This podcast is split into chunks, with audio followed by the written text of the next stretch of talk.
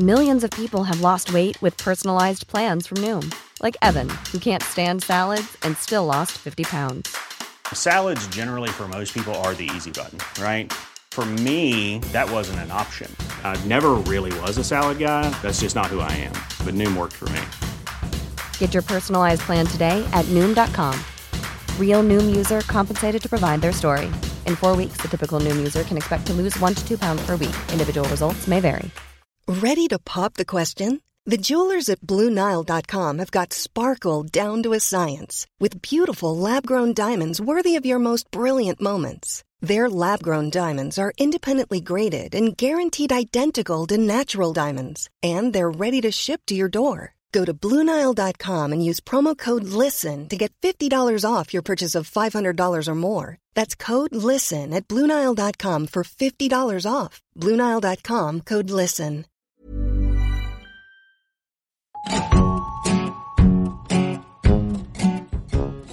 Welcome to Censored, a podcast where we forage for filth in dusty newsprint. I'm Aoife Bhreathnach, and we've made it to the last episode of Series 8. Thanks for joining me on this wild ride, because you're the best company a lewd reader like myself could want. This week, it's another magazine, and this one rejoices in a very exciting title, Exchange and Mart.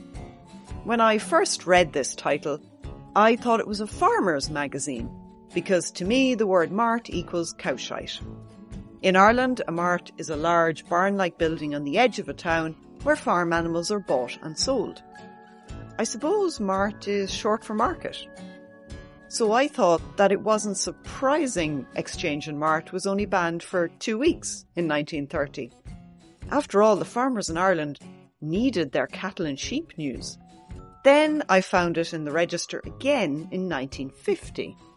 It was banned this time for 12 years, until 1962. So I got nosy and went to check what Exchange and Mart was actually about. The first thing I learned was that it still exists today and that it's more than 150 years old. It's a rare survivor in the magazine world, but today it now sells second-hand cars only.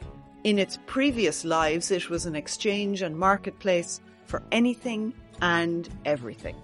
So yeah, they did sell animals, especially dogs, cats, and a lot of poultry. Think of it as more like Craigslist or eBay a place for small ads of every description. Some of the ads, of course, are from businesses, but most are from Joe or Josephine Soap selling the equivalent of their unused air fryers. Once a week, Exchange and Mart appeared in the newsagents, full of all kinds of ads for all types of goods. If you were looking for bargains, this was the place to go. I read a really good article about how amateur antique dealing was facilitated by Exchange and Mart. Who knew the Antiques Roadshow culture started here? That it has lasted for 150 years shows how much demand there is for such a magazine. You might remember that in previous magazine episodes, I've looked at these publications in kind of two halves. Firstly, the content, like the features or the news stories, and then the ads. Well, this time it's just the ads, because that's really why Exchange and Mart existed. And crucially, these ads were mostly placed by private individuals. It's the classified ads that I'm looking at here. One caveat though, I haven't been able to read a representative sample issue, an entire issue of Exchange and Mart, because researching this kind of magazine is pushing the definition of a historical document that is worthy of preservation to its limit. As magazines go, this one has not proved very collectible, which is sort of ironic given that it sold so many collectibles. It doesn't have interesting cover art, there's no featured novelists, and there's no celebrity interviews. Enthusiasts haven't digitized back issues to share with their fellow nerds. And to be fair, it's hard to see the attraction of this black and white magazine that's just pages of ads in really tiny print. Okay, apart from historians, but you know, we're weird. You couldn't even really get excited about the graphic design of the ads or typefaces. It's just uninspiring looking. Now, I did find editions from 1870 and 1871, but sure, that was no good at all. So I had to do a lot of digging around, and I finally found a few images online and squinted at them for a while.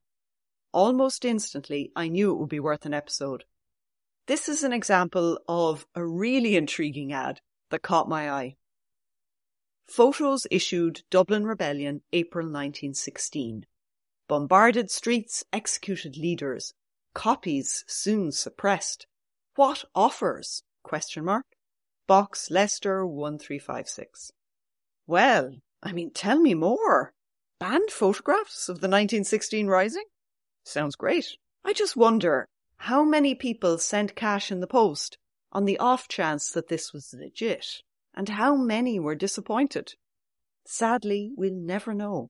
Now, to distract myself from the smudgy typeface, I'm pouring a beer because I feel this magazine would have been very closely read in pubs, but it was also poured over at kitchen tables and in drawing rooms, so a cup of tea would also go very well with it. As important as the drink is this time, it's the postage stamps that are really the star of the show. Because without the post, Exchange and Mart would never have existed. It was a business built on letters until telephones and, of course, the internet came along. Right, time to get stuck into this magazine. In the censors register, someone wrote in pencil that Exchange and Mart was judged habitually and frequently indecent in 1930. The censors really preferred the word indecent over obscene because obscenity has a lot of legal baggage. I think they were afraid to use obscene too often in case they'd be dragged up before the courts. Indecency, by contrast, wasn't as well defined in law, so they stuck with that instead. So really, of course, I have no idea what it means in this context. And in the case of Exchange and Mart, I find it hard to believe that something as mundane as a classified ad magazine could be indecent but trust the Irish censors to find the dirt. They were admirably single minded. So the first page of ads in this 4th of September 1930 edition begins with accommodation. Cottages to let, rooms in hotels, townhouses, that sort of thing. I can't see how any of these relate to censorship, but if you're looking for inspiration for short stories, these are amazing like this one, which tells you so much and so little. Married people without children require for one month, about February, a fully furnished country cottage. Devonshire coast preferred. Replies take six weeks. Box, India, 52528. So they're moving to coastal Britain in February after living in India. I just don't get why anyone would seek out chilblains like that. There's a story there, all right, but unfortunately, for my purposes today, nothing to do with censorship. So I kept going, magnifying and squinting and cursing the poor resolution until I came to the heading Books. Reading these ads through censorship spectacles, I got suspicious. And this was the first one to catch my eye, under the subheading Fiction translations of scarce novels, sale or exchange. Right, enclosing stamp. Howard, 151 Cooksey Road, Birmingham. I know some of you are like, so? That doesn't say anything interesting. But I invite you to consider the word translations. This implies the novels are foreign in origin. In 1930, the most explicit English language material is published abroad in France, a country associated with permissiveness and debauchery. Of course, lots of them are written in English for English speakers. They're not French in that sense.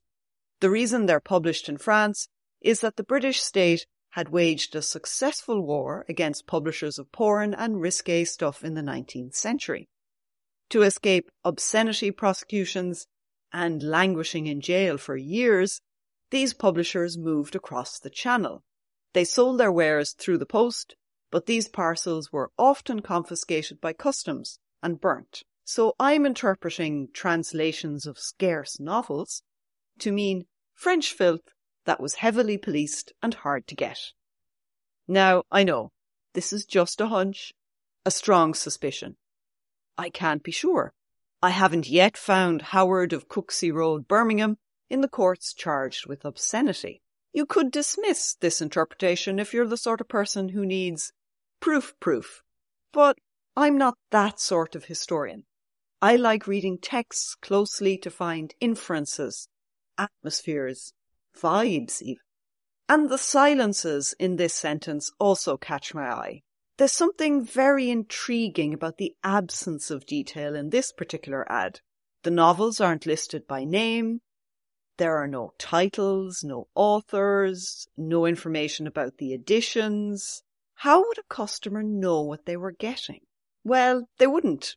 They sent a prepaid envelope to Howard, who posted them a catalogue. Then they entered into further negotiations about what French porn they wanted to buy. This ad, I think, was an invitation, a suggestive and teasing one. So that was the first one that I thought, yeah, I think there's something in these ads. And underneath it was this ad, which read, and it's a long one, The Wonder Book of Genuine Selected Recipes, containing patent medicines, baker's secret recipes, and purchased trade and private recipes. Note the recipe for the cure of the tobacco habit in three days alone is worth the money. Given free, the most amazing book entitled Birth Control and the Dangers of Criminal Abortion, the book that tells you the truth. And this was being sold by a Bennett agency, 31 Queen Street, Treforest, in Glamorgan. So obviously, of course, when you read this, you think, there's a free book about birth control and abortion. It's hard to tell if this is a pro or anti publication, but of course that's not really the point for the Irish censors. Just saying those words is the problem. But let's return to the first line of the ad more closely.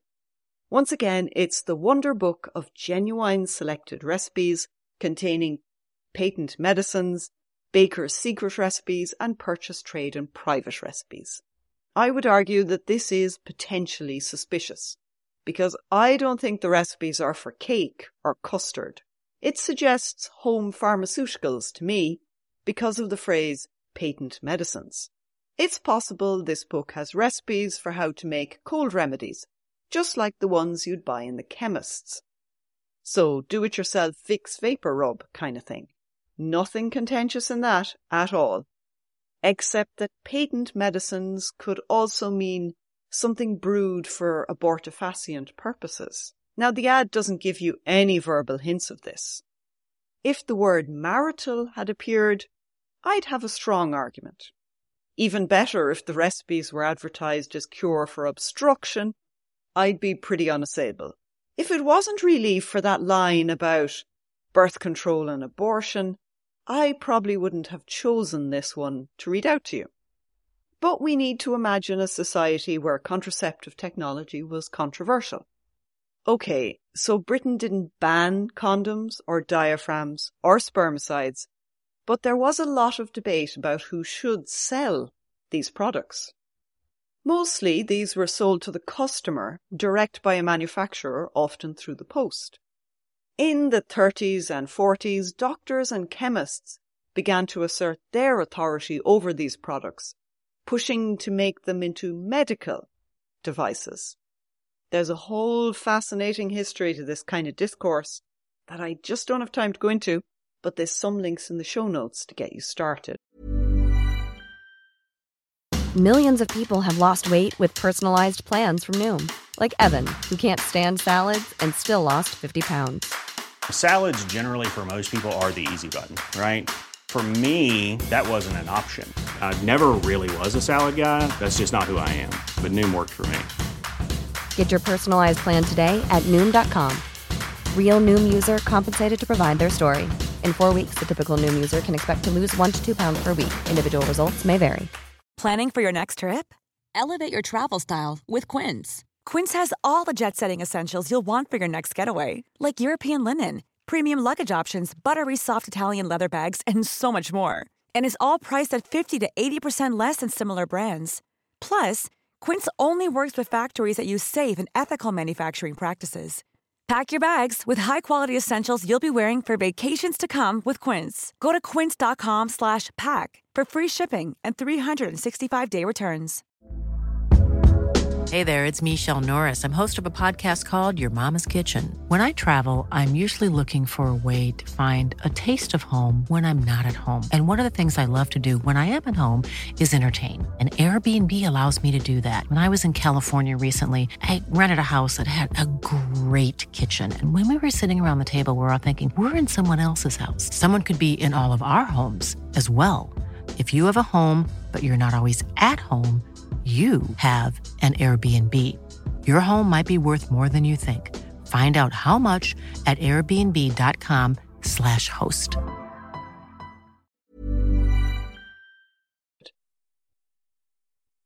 But regardless of this particular specific power struggle, this isn't a society that speaks plainly in unambiguous factual language about sex.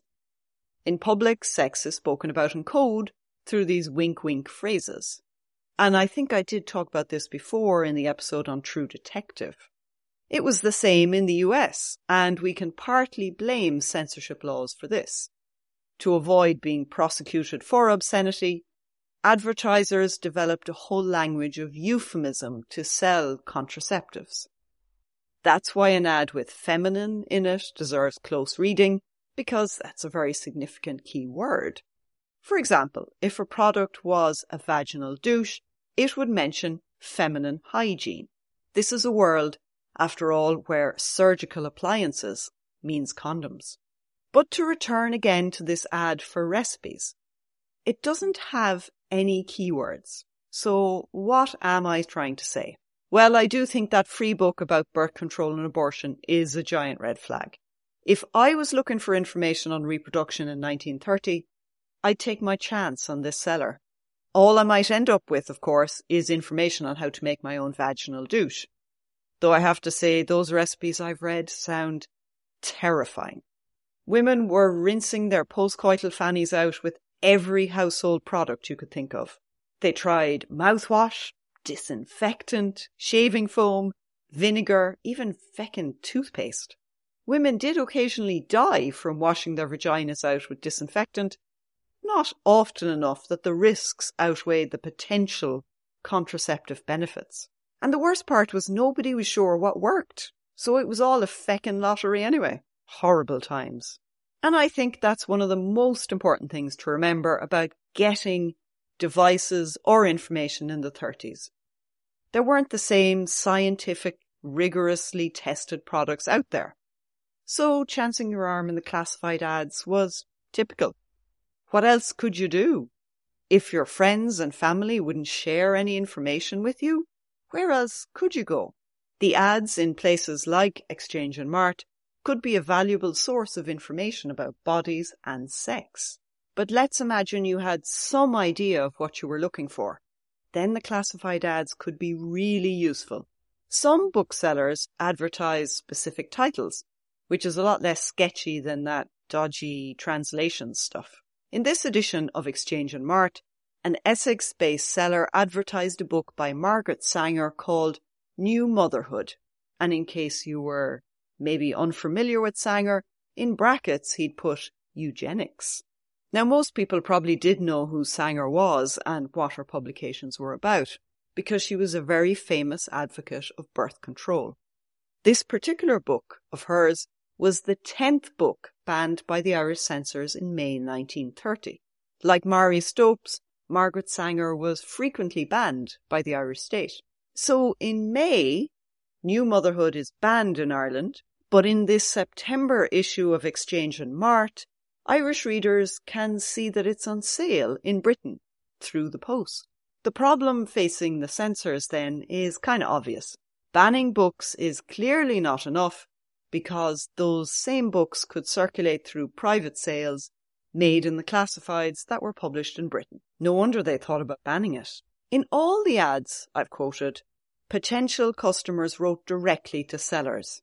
But I think the most important service Exchange and Mart provided was anonymous correspondence between seller and vendor. The publishers, called Bazaar, offered a PO box service so the other party would never know your real address. It made buying and selling safe, private, and anonymous. This also ensured anonymity for people who needed to conceal their private lives. Naturally, this mix of coded languages and anonymity made the small ad a place where LGBTQ plus communities could find space to meet up or correspond. For example, a blog that I came across from 2016 suggests the ad selling leather biking clothes in Exchange and Mart could have connected gay leather men. I've put a link in the show notes if you want to read the full piece. To me, it's an argument that makes sense. These classified ads can be read in many ways, and that goes for in the year 1930 as it does in 2023. Coded languages change all the time, so it is sometimes hard to rediscover those past meanings. It takes years of careful research to follow the breadcrumbs, and it's only because other people have done the work and made these suggestions that I'm reading the ads this way. And we do know, of course, that personal ads played a huge role in gay culture, so it's worth looking at Exchange and Mart in this light. I agree, though, it doesn't seem like the most promising place to find sex in the classifieds. Unless you were horny for stamped self-addressed envelopes, why would you look in Exchange and Mart? One of my theories, at least, is plausible deniability. Because Exchange and Mart was never a specific interest magazine, you could claim to be reading it for anything. Your work colleagues probably wouldn't be suspicious, unless, of course, you worked for the Irish censor. Then you were fucked. The ads in its pages are for ordinary products, mundane, unremarkable things. The seller advertising Sanger's book, for example, was also selling the masterpiece library of short stories in 20 volumes. What I love about these classified ads is the mix of boring and ambiguous within them. Do you remember that photo ad I mentioned at the beginning? The one about the 1916 photographs. Some historians have looked at the ads in the photography sections and read them as spaces where amateur porn was traded. To be honest, it'd be odd if there wasn't porn being traded through the classifieds. We all know porn is central to commerce on the internet. Why hmm. wouldn't it be a part of this paper marketplace as well? I'm pretty sure it was. But alongside underground trade in porn, there was also censorship. Not just in the language of euphemism, but I want to turn now to the physical world of letters and parcels that Exchange and Mart rested upon. So I've already mentioned the customs, yeah? They're stopping things at the border and burning them on site. That's under the Customs Consolidation Act of 1876. This is the sentence relating to indecency and the things that they could stop. Indecent or obscene prints, paintings, photographs, books, cards, lithographic or other engravings, or any other indecent or obscene articles. You'll agree that's a pretty comprehensive list of printed material. And then they tack on articles to cover any material object. It's a very catch-all piece of legislation. This act was in force in Britain and Ireland because the Irish kept it after independence. Customs were indeed very good at stopping bulk deliveries. But it's hard to stop goods once they get into a country. They had no jurisdiction over deliveries within the borders, like those arranged through the classified ads step forward the post office, which could arrest the post. I think I did talk about this before in the Ulysses episode with Dr. Lloyd May of Houston. So listen back if you want a refresher on covert censorship. Under the Post Office Act 1908, an individual's post could be stopped and read before delivery.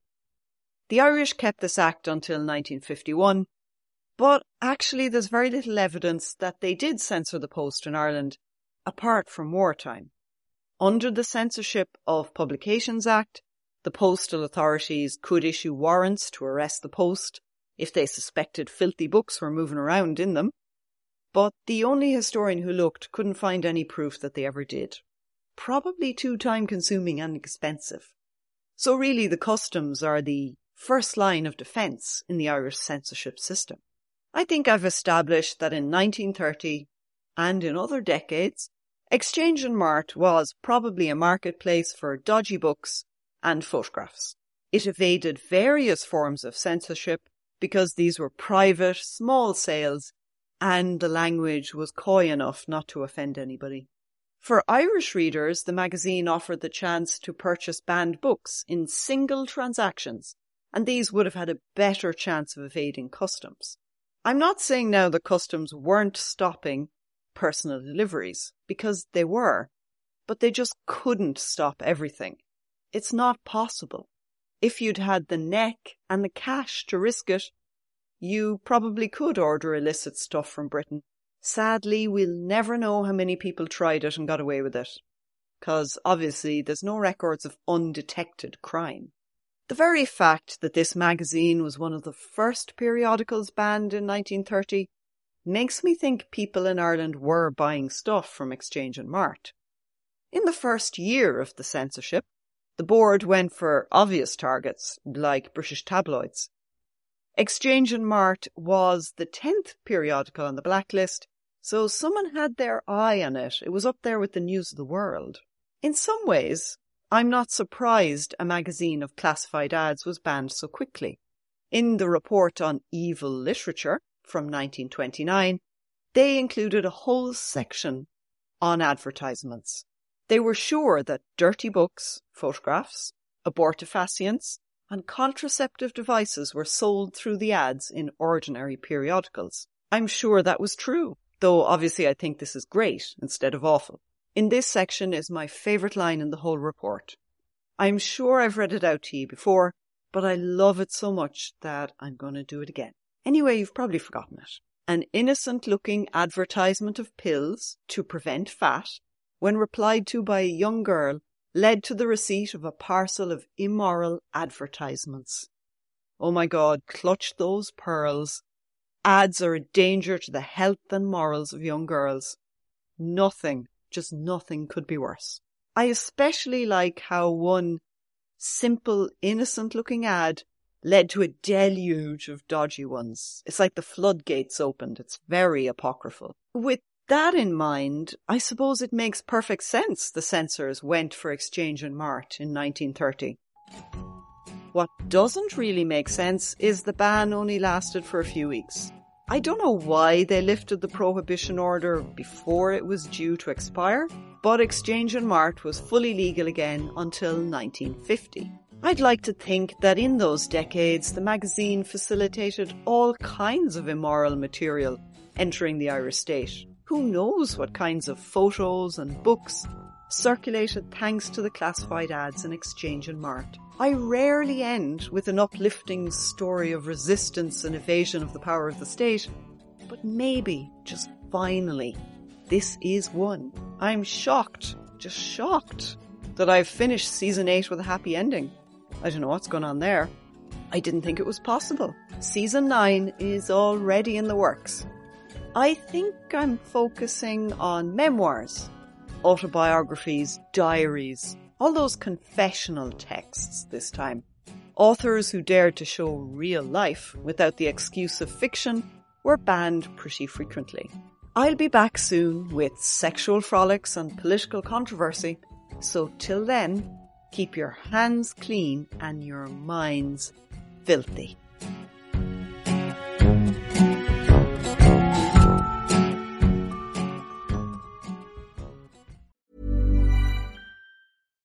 Hi, I'm Daniel, founder of Pretty Litter. Cats and cat owners deserve better than any old fashioned litter. That's why I teamed up with scientists and veterinarians to create Pretty Litter. Its innovative crystal formula has superior odor control and weighs up to 80% less than clay litter. Pretty Litter even monitors health by changing colors to help detect early signs of potential illness. It's the world's smartest kitty litter. Go to prettylitter.com and use code ACAST for 20% off your first order and a free cat toy. Terms and conditions apply. See site for details. Planning for your next trip? Elevate your travel style with Quince. Quince has all the jet setting essentials you'll want for your next getaway, like European linen premium luggage options, buttery soft Italian leather bags, and so much more. And is all priced at 50 to 80% less than similar brands. Plus, Quince only works with factories that use safe and ethical manufacturing practices. Pack your bags with high-quality essentials you'll be wearing for vacations to come with Quince. Go to quince.com slash pack for free shipping and 365-day returns.